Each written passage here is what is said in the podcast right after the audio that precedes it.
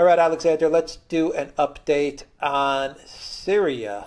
And uh, this is a dangerous time in Syria. If, if you ask me, it's, uh, it's the Russians, the Iranians, the Syrians, the, Syrian government, which is being occupied, uh, Syrian land, which is being occupied by the U.S. military, illegally occupied by the U.S. military, trying to get the U.S. military out of, uh, of Syria and uh, the U.S. Uh, military, at least the Biden White House, they're considering ways to push back.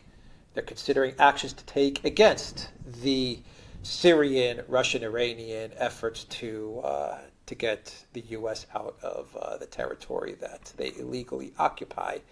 So uh, there's, you know, everyone's focused on Ukraine, rightly so, as we are focused on the conflict in Ukraine. But uh, Syria is entering a very dangerous phase right now, and um, the part that worries me is that the the Biden White House and the Pentagon seems to be doubling down on their uh, illegal occupation of Syrian territories.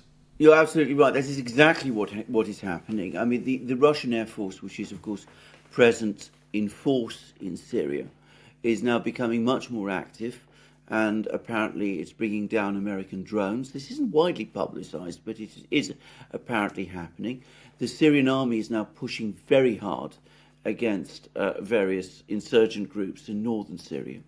And as you absolutely rightly say, there is now increasing military pressure on this remaining territory which is occupied by the United States in eastern Syria, where, of course, um, a lot of Syria's oil is located.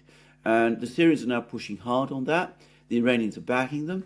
And importantly, something that had not happened up to very recently, so are the Russians.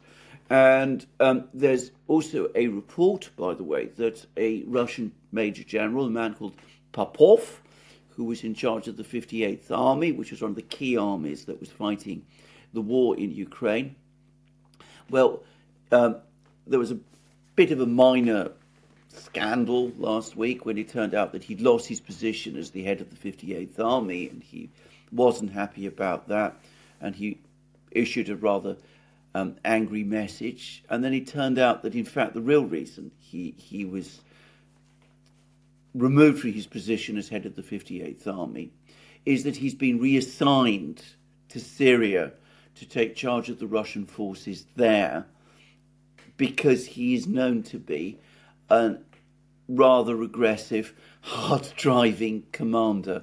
So the, the Russians are putting together um, quite a lot of forces in Syria, and they, they seem to be making a concerted effort to push the Americans out.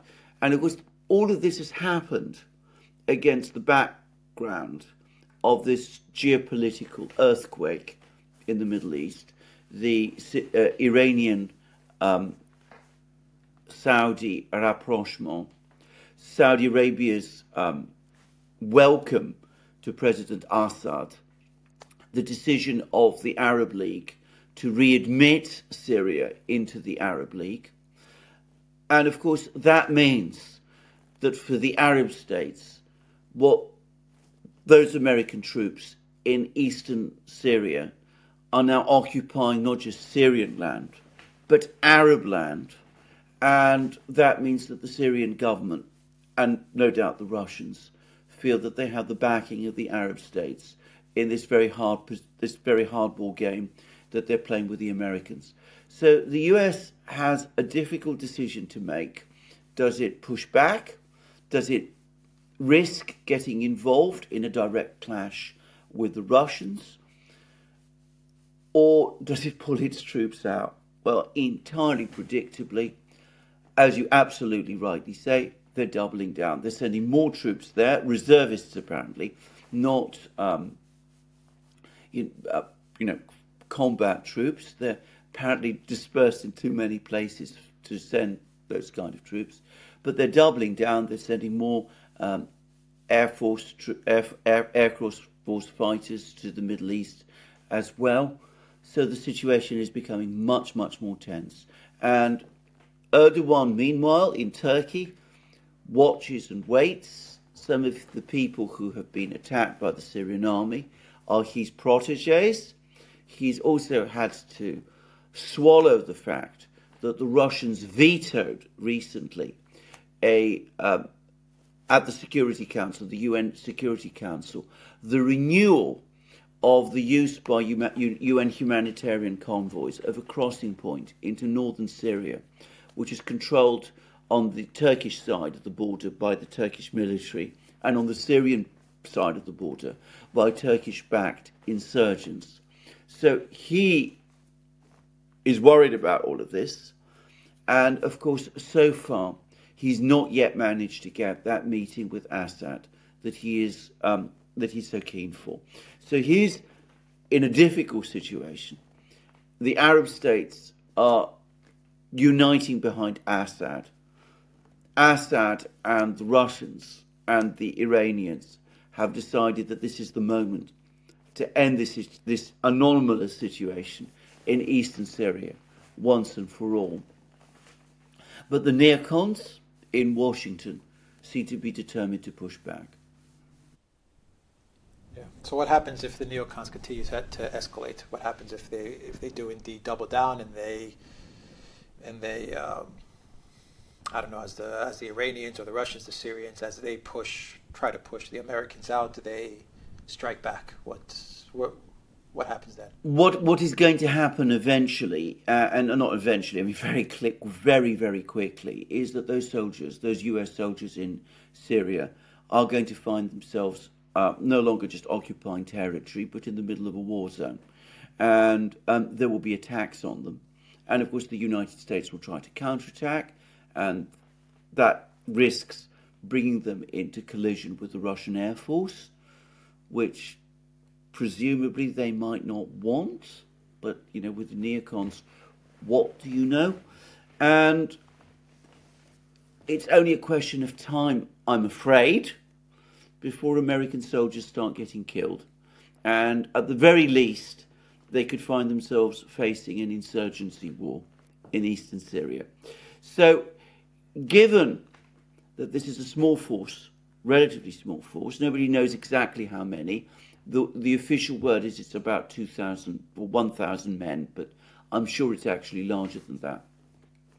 But given that it's a small force and that it's relatively isolated and that the surrounding region is becoming increasingly hostile, and bear in mind, I was talking about Erdogan, but he is not happy about the American troops there because the regional backers of those American troops are the Kurdish militias who Erdogan is opposed to.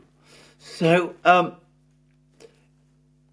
the neocons risk dragging the United States into another Middle East conflict, but this time one in which US troops, isolated, relatively few in number, risk being in a position of severe military disadvantage.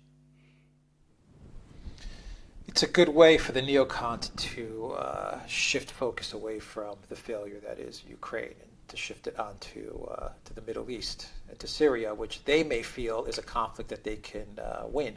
Yes, this I'm trying to get into the mind of uh, the minds of the neocons. They yes. feel like they have a advantageous position in uh, in the Middle East, and they may also look at it as a way to uh, to open up another front against Russia. Yes. They look at it from that perspective as well. You know, yes. they're always looking at things in, in terms of a big chessboard, and they may see that they're accomplishing multiple things at once by by bogging down the U.S. into a conflict in Syria.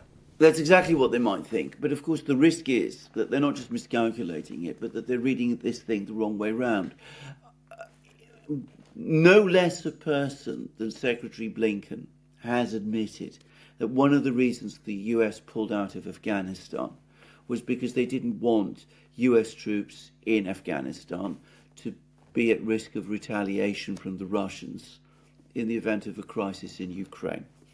I mean, so I mean, you know, this is hardly controversial anymore. Well, what has happened is that US troops in eastern Syria are also potentially now finding themselves hostage to a crisis, the crisis in Ukraine, but also to a further crisis in the Middle East. Um, Biden said that he was going to end the forever wars. This was one of his justifications for pulling out of Afghanistan. Um, he risks dragging the United States into another forever war in eastern Syria at a time when, as I said, the mood in the Middle East amongst the Arab states is hardening against the US. So it's what you've described is exactly the thinking that many of the neocons, I am sure, will have. We've got things are not going well for us in Ukraine. Let's focus instead on the Middle East. Besides, the Middle East is an area where we're hugely emotionally involved in. It was our original stamping ground. And besides, we can win here. We may not be able to win in Ukraine, but we can win in the Middle East. But the risk they run is that it will not just turn out otherwise, but it will turn out the opposite way to the one they think. But with the neocons, because they discuss these things with each other and never really seek outside advice, they make these mistakes all the time and they get carried away with their own chessboard strategies. And I, I, I think you've described the way they're approaching this issue very well. Yeah. Okay. So the final question is: Can Russia, or Iran, for that matter, handle this this conflict if if, if it does turn into a conflict? Are, are, are they capable of of handling this? Well, this is a very very good question because, of course, I don't know what the size of the Russian forces in Syria, but I'm sure that they're not enormous. Because, of course, bear in mind that the Russian Air Force in Syria is also, you know, you, you, there must be some people in Moscow who are saying, why do we have aircraft in Syria now when we need them in Ukraine? So it's a diversion for them too.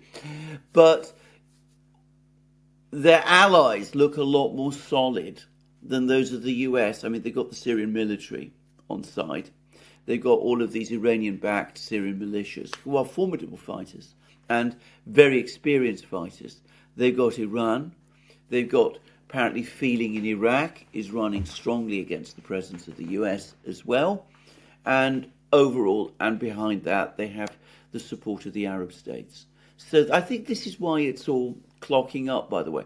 The Russians have been very, very careful to keep the Arab states on side. And just to give an example, in a, something which the Iranians are not pleased about at all, but the Russians have backed the UAE about over a dispute about three islands in the Gulf, which both the UAE and Iran claim. Um, the Russians know that they have the Iranians fully on side in Syria and that the Iranians can't really change or do anything about that. But with the Arab states, the Russians are still being very careful to make sure that they're fully on side and working alongside Russia in Syria. Okay. We will end it there. The Duran.locals.com. We are on Rumble, Odysee, BitChute, and Rokfin. And go to the Duran shop. 10% off. Use the code. Good day. Take care.